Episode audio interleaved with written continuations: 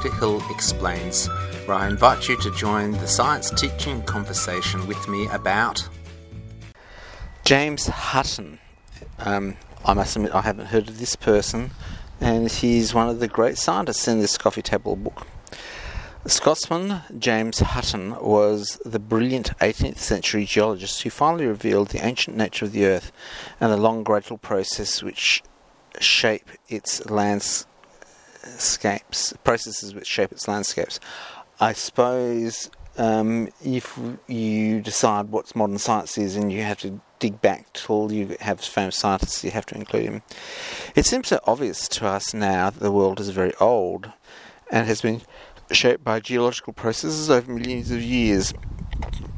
It's hard to believe that people did not always see it that way. Eventually, as recently as the 18th century, the Age of Enlightenment, most people believed the Earth was still much older than human history. Many people, for many people, the truth about the Earth's age lay not in the rocks and the landscape, but in the Bible.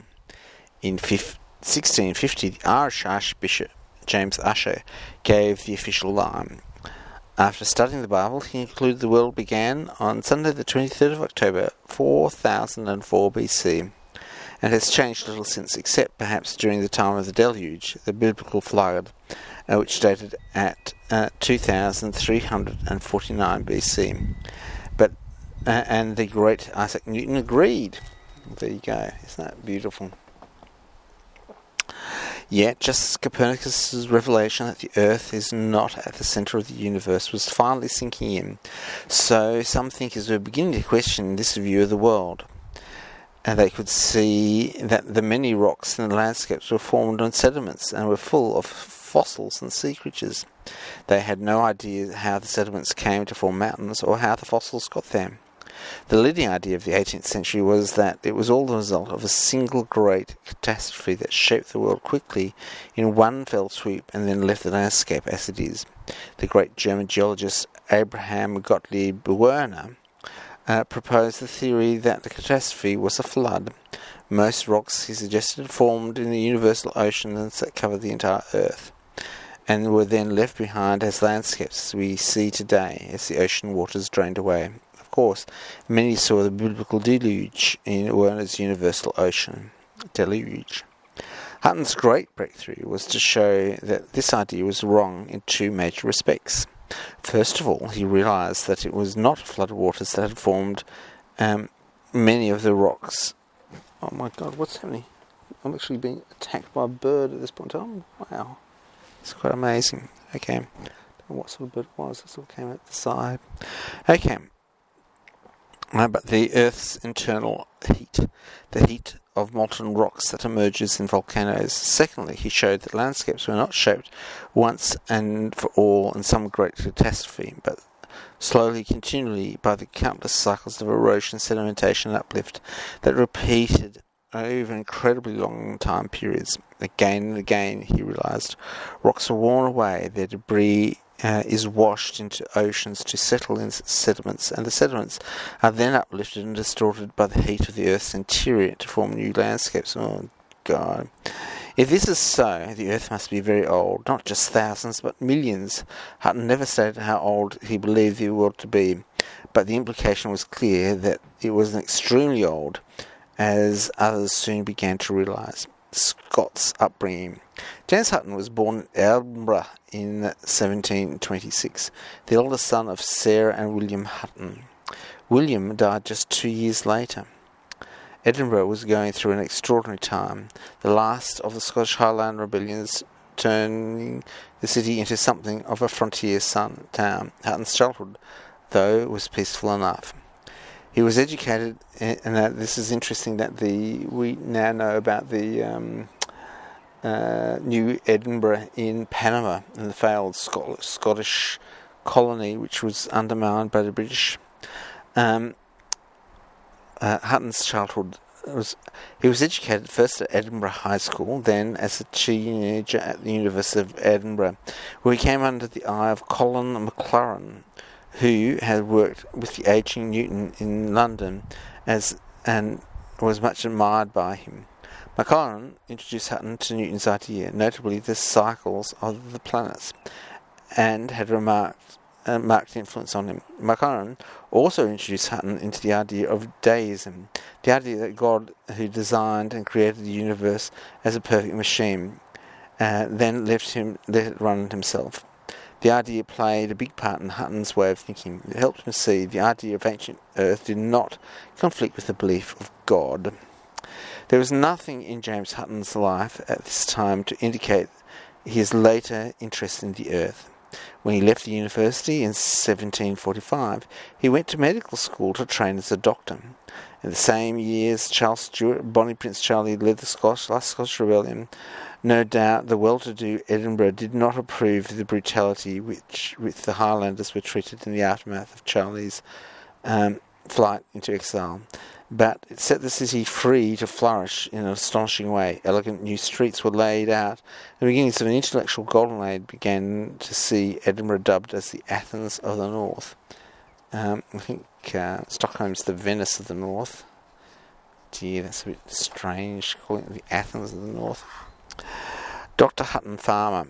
Yet, as the echoes of the rebellions were still ringing in the streets, the young Hutton was obliged to leave the city in embarrassment, having made a young servant girl pregnant. How did he do that? He went to Paris and studied medicine there for five years before completing his medical training at Leiden in Scotland. Strangely, though, he never seemed for a moment to have contemplated becoming a doctor. In 1750, he went into business with the old Edinburgh friend to make sal ammoniac, a key ingredient in steel making. Wow. I wonder what sal ammoniac is. Uh, and was providing him with a moderate income for all his life. In the 1750s, he inherited a family farm from the Slighhouses south of England, and he decided to become a farmer. Before he did so, he set out to learn all the latest farming techniques. He soon turned Slighhouses into one of the most innovative, purposeful, purposeful farms in Scotland. Hutton's interest in the earth seems to have begun while he was learning about farming. He travelled extensively around Britain, studying the landscape and the rocks, bringing sample after sample rocks and minerals back home. Something quite new in those days, and he soon seemed to become known for his expertise in them. I wonder what's happened to the uh, the person she got pregnant. He his close involvement with the land had a crucial influence on his geological ideas. Watching the land on his farm change year by year and the soil washed away by winter rains onto replenishing though the years as the rock was weathered may well have been inspiration for Hutton's vision of the endless cycles of erosion and renewal. I like that speculation, just popped in there. By the early 1660s, his ideas were already partly formed returned to Edinburgh. With a farm well established, Hutton moved back to Edinburgh in 1770 and was immediately caught up with the intellectual ferment gripping the city. Here he met and befriended the young and uh, uh, befriended many other great minds. David Hume, the great philosopher of human nature. Adam Smith, whose book The Wealth of Nations became the Bible for the rise of capitalism. Oh dear. James Watt, who made the steam engine practical. Stephen Black, who discovered carbon dioxide. Joseph Black. Well, I didn't know. I thought it was um, Priestley. There you go. Carbon dioxide. At that. So there's um, Sal Armiak and and um, Joseph Black. Before long, had the Black teamed up to work on what was one of the key problems of geology at the time. How did all the different minerals of which rock um, made made form form uh, most mineralogists of the day believed, like Werner, they precipitated out of the universal ocean. But if this is so, then surely every substance found in rocks must dissolve in water. Clearly, this is not the case. During his work with Black, Hutton realized that instead, uh, instead, heat from within the earth must be involved in mineralization. Not just heat, but heat and extreme pressures as such as those found deep within the earth, going public. Hutton's ideas began to crystallize in 1785 and he decided to present them to the Royal Society of Edinburgh. Uh, perhaps suffering from stage fright, he left Black to read his paper. The people were stuck, struck at once by the significance of his ideas, while others may have rejected uh, that there was no proof. Either way, Hutton was determined to find all the proof needed to convince others. I don't know either way, I don't think that makes sense. And set off with his friend John Clerk into the highlands to find out. Hui highlands. In particular, Hutton was interested in granite and other igneous rocks, which form molten magma from inside the earth absolutely. I think granite is a metamorphic rock. It's sort of an igneous rock, but it's, it's been heated and crystallized. I think there's these pretty natty birds here, a big red bird coming off. In 1788, uh, to Hutton's excitement, they saw graphic proof uh, he was searching for in Glen Tilt in the Grampian Mountains, where granite veins had clearly been injected into surrounding rock. And later that summer, Hutton uh, John Playfair and James Hall uh, to Siccar Point on the North Sea coast to show them the um, uh, unconformity. He had proof, all the proof he needed. So this is a thing. Convincing the world, but if Playfair and Hall were convinced, there were many who weren't. Hutton could deal with those who towed the established um, scientific line and criticised him for the lack of understanding. He knew his evidence was sound. He had many supporters in Edinburgh to back him up. But in 1793, a leading Irish academic called Richard Quine suggested Hutton's theories were blasphemous. Hutton was determined to respond, but that year he fell seriously ill, probably from kidney failure, as you do.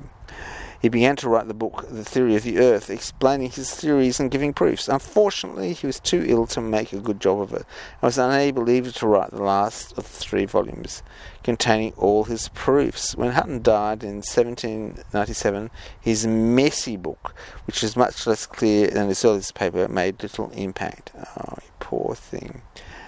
Blasphemous, you blasphemer. Playfair and Hall took up the course, Playfair writing a sample summary in his ideas. Hall conducting laboratory experiments to show that igneous rocks um, could form mineral crystals simply by cooling down slowly. So, so it's it is yeah slow cooling of the crystals growing. At the same time, it was another 35 years before Charles Lyell wrote his book Principles of Geology, which made Hutton's ideas the foundations of modern geology and proved that Charles Darwin provided Charles Darwin with the inspiration for the theory of evolution. Oh, this is a really complicated thing. Nonconformity. A key element of the proof of Hutton's theories was the existence of nonconformities, places where there was a clear break in the normally ordered pattern in which rocks layers are laid down over time, one on top of the other. On the summer of 1788, Hutton took uh, two potential critics, John Playfair and James Hall, along the North Sea coast to Siccar Point in a rowing boat. Playfair later described the experience, quote, On us who saw these phenomena for the first time, the impression will not easily be forgotten. We often said to ourselves, what clearer evidence could we have led to the different formation of these rocks? And the long interval which separate the formation, had we actually seen them emerging from the bosom of the deep? They saw that afternoon was the non unconformity. There was a cliff face where there's a layer of uh, rock, not lying horizontally but standing straight up, like books on a shelf. Then, on top of them, cutting across them, was horizontally more layers of rock, this time almost flat. This cutting across is a non-conformity. It was clear, as Hutton explained, uh, to his companions that the vertical layers were originally laid down flat sediments, then uplifted and tilted almost upright. Erosion cut across the top of the layers, creating a, a new plane or seabed. Then new sediments had gradually settled and built on the horizontal layers, which had in turn been uplifted to create the top cliff. No more convincing proof of, for Hutton's ideas of endlessly repeated cycles of erosion, sedimentation, and uplift could be seen, and Playfair and Hall instantly became Hutton's most ardent champions. I love that idea of going on a um, rowboat to um, uh, and seeing a piece of scientific evidence to do it, and that that for me uh, is, a, is sort of the quintessential lab experience. So. Uh, I like James Hutton, the blasphemer.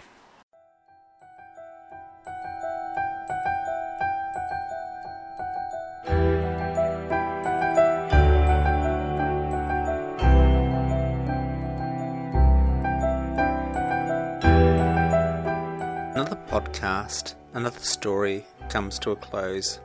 It's been a pleasure sharing this moment in time with you. May you discover truly amazing things, understand them, and tell others. Thanks for listening.